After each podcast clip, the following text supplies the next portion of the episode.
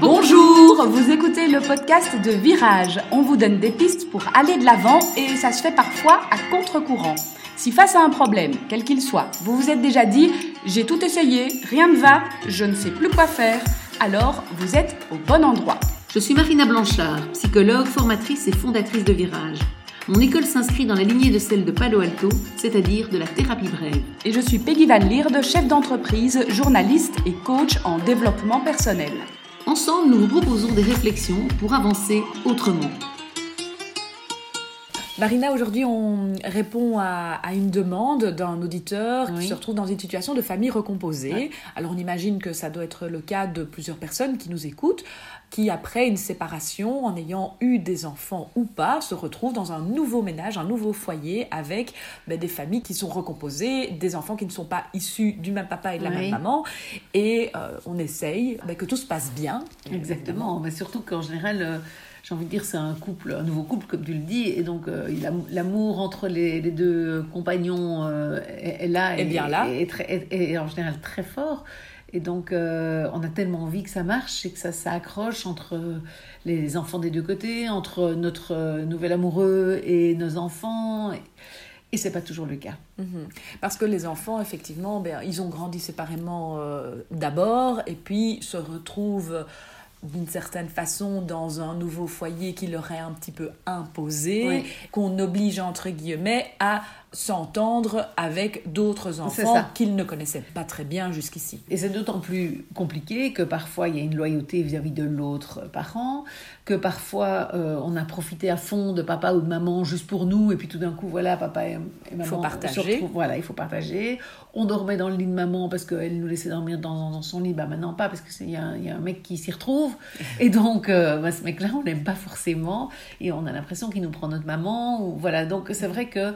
Euh, il y a un espèce de contraste entre ce que les parents souhaitent et rêvent souvent euh, et ce que les enfants vivent qui peut être euh, de leur point de vue quand même assez violent, difficile, douloureux. évidemment, on ne choisit pas nos parents, mais on les a depuis notre naissance et on se pose rarement la question on a grandi avec, et donc le scénario est complètement différent. Complètement. Alors dans certains cas, euh, les familles recomposées, ça se passe très très bien, euh, voilà, parce que l'âge des enfants fait que c'est plus facile, par exemple.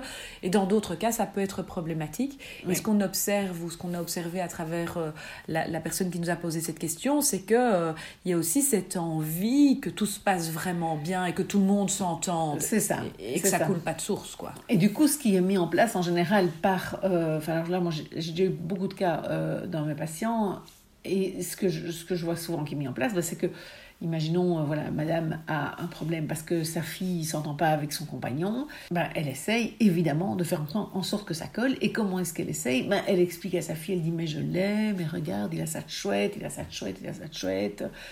Et elle dit à son compagnon, mais elle est, plus jeune, fais l'effort, c'est toi l'adulte, c'est nous les adultes, il faut que ça marche, on s'aime tellement fort, etc.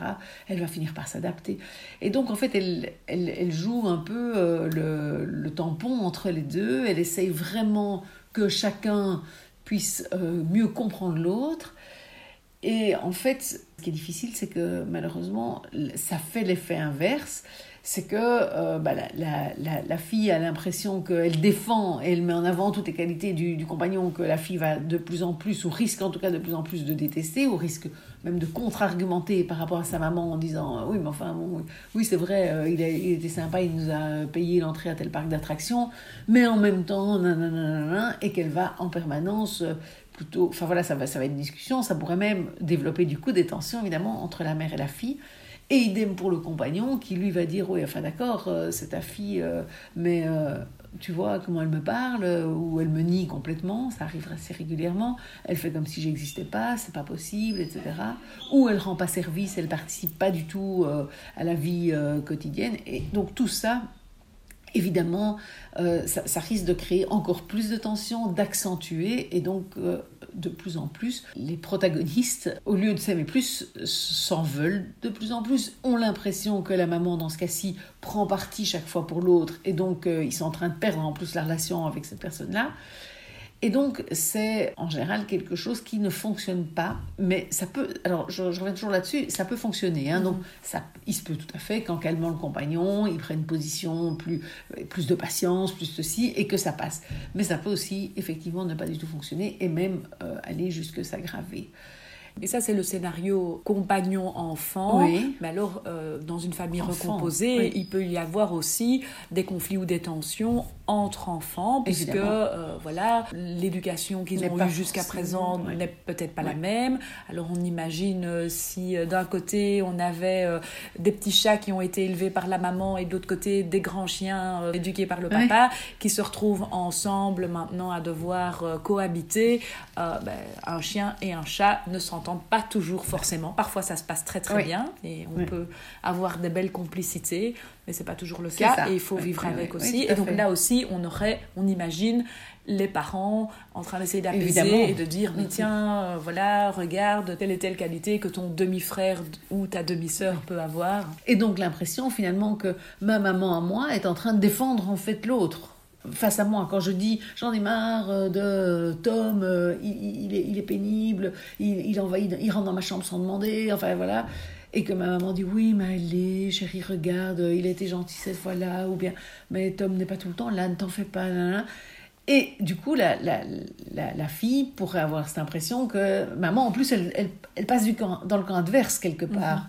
Et donc, effectivement, de nouveau, on a vraiment, euh, enfin, c'est important de mettre en avant le fait que temporiser, essayer de calmer les inimitiés euh, risque, enfin pas toujours, hein, donc je le redis bien, ça peut très bien marcher, mais ce risque aussi de les renforcer. Et donc si c'est conflictuel et que le fait d'apaiser ne fonctionne pas, que peut-on proposer? Moi, j'aurais tendance à proposer des pistes à contre-courant. Euh, c'est notre slogan, hein, Peggy. Euh, donc, ce que j'aurais tendance à proposer, c'est de dire à son enfant Tu as le droit de pas aimer Tom de dire à son compagnon bah, T'es pas obligé d'aimer ma fille. Parce qu'en en fait, bah, tu as parlé de chiens et de chats, et en fait, les chiens et les chats, ils sont pas obligés de s'entendre. Et dans une maison où il y a des chiens et des chats, comme tu l'as très bien dit, parfois ils s'entendent, parfois ils s'entendent pas. Eh bien, ils vivent quand même, ils cohabitent quand même, mais ils ne s'entendent pas. Et donc ça, c'est vraiment un message important à, passer, c'est que on, on, peut évidemment rêver d'une famille qui va s'entendre, mais plus on va essayer de les forcer à s'entendre alors que ça ne fonctionne pas, plus on risque de développer de, l'antagonisme, voire, voire même de, la haine, de la, enfin, voilà, de, la, frustration, de, la rancœur. Et donc on a plutôt intérêt, si on voit que les démarches dans le sens de la réconciliation, de l'entente ne fonctionnent pas, à changer de de discours et à dire écoute voilà je me rends compte qu'avec Tom c'est vraiment pas possible pour toi. Je me rends compte que vraiment euh, voilà il fonctionne d'une manière tout à fait différente de toi et jamais vous vous entendrez sans doute. Écoute ne fais pas d'effort ne fais plus l'effort pour t'entendre avec Tom. Je vois bien que tu en as fait etc et moi je vais plus te le demander. Et tu vois je t'aime comme tu es toi. Tom il est comme il est. Et euh, je comprends tout à fait que ça t'agace et ça te gave qu'il rentre comme ça dans la chambre. Euh, voilà, on a déjà demandé, voilà, il respecte pas, c'est difficile tu vas devoir le prendre comme ça, j'en suis désolée. C'est euh, le fils de mon compagnon et euh, tu dois vivre avec lui. Voilà, euh, j'ai envie de dire, maintenant, c'est pas pour ça que tu dois l'aimer. Et vraiment, tu peux continuer à le détester, il n'y a, a, pas de problème. La seule chose, c'est que, voilà, à table, l'ambiance ne soit pas de conflit permanent. Et encore, j'ai envie de dire, si on va plus loin, on peut imaginer qu'à table, systématiquement, ça monte entre Tom et Lucie.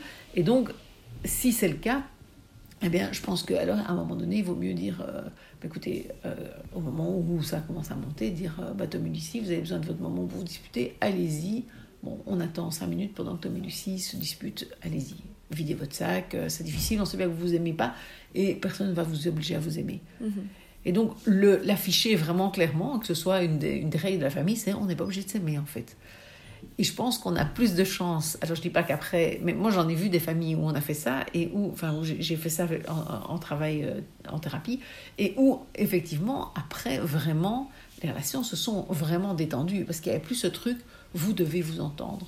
Ce que ça peut générer également, c'est euh, énormément de déception aussi. Euh, pour la personne qui déploie tous ses efforts à, à, faire en sorte que tout le monde s'aime, que tout se passe de façon apaisée, etc et en fait ça n'arrive pas, c'est terriblement décevant de recommencer et, de recommencer sans cesse, alors que en autorisant euh, les autres à ne pas s'aimer et à faire que voilà chacun peut vivre de son côté, ben finalement on, on, se soulage d'une certaine façon soi-même aussi en disant on ben voilà de cette lutte contre cette lutte. Oui, oui, tout à fait, tout à fait. Oui, parce qu'il y a vraiment ce côté où je mets de l'énergie là-dedans, etc. Et donc je m'épuise dans un truc en fait qui est impossible parce que si on, le dit comme ça maintenant et que vous l'entendez, euh, vous qui êtes en train d'écouter cet épisode de podcast, euh, est-ce qu'on peut forcer quelqu'un à aimer quelqu'un d'autre? On sait bien tous que non. On sait mhm. bien que l'amour est quelque chose de spontané. Et donc c'est effectivement une lutte. Et effectivement, quand on sait que quelque chose est spontané, que ce soit euh, l'amour ou aimer, aimer un aliment, etc., plus on va forcer quelqu'un à manger un aliment, moins il va l'aimer.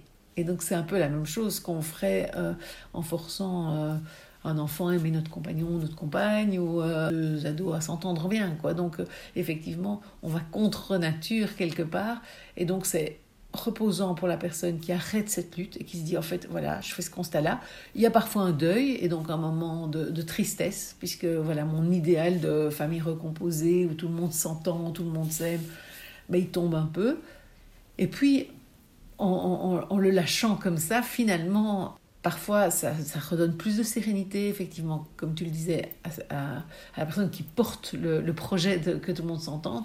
Et déjà, euh, c'est déjà plus de sérénité dans la famille, et puis ça peut faire boule de neige. Donc, que retenir aujourd'hui de cet épisode? Dans cet épisode, on a donc parlé des familles recomposées. Il y a évidemment beaucoup de choses à dire. L'aspect euh, sur lequel on s'est concentré, c'est euh, cette idée que tout le monde doit s'aimer euh, quand on est dans une famille recomposée et que ce n'est pas forcément naturel. Et qu'à force de déployer énormément d'énergie de la part d'un des deux parents pour que tout le monde s'aime et que tout se passe de façon sereine, eh bien on perd à la fois beaucoup d'énergie et le résultat n'est pas toujours concluant. Et donc plutôt que de déployer tout cela comme énergie, on peut aussi laisser la possibilité aux autres membres de cette famille recomposée de ne pas s'aimer, de vivre chacun de son côté avec sa propre personnalité sans être obligé que tout se passe bien en permanence. Ça peut éventuellement du coup découler après sur une autre forme d'apaisement ou pas, mais il y aura de toute façon une forme de soulagement parce qu'on a laissé tomber cette lutte un peu vaine pour que tout se passe bien à 100% et on sait que ben, on n'a pas la main là-dessus. Et je pense que c'est important de le dire, de le dire, euh, non seulement de laisser tomber la lutte, mais de dire aux autres, dire, en fait, vous n'êtes pas obligé de vous aimer. On se retrouve la semaine prochaine avec un nouvel épisode, puisque c'est votre rendez-vous du mercredi, un nouvel épisode dès 6h30 du matin.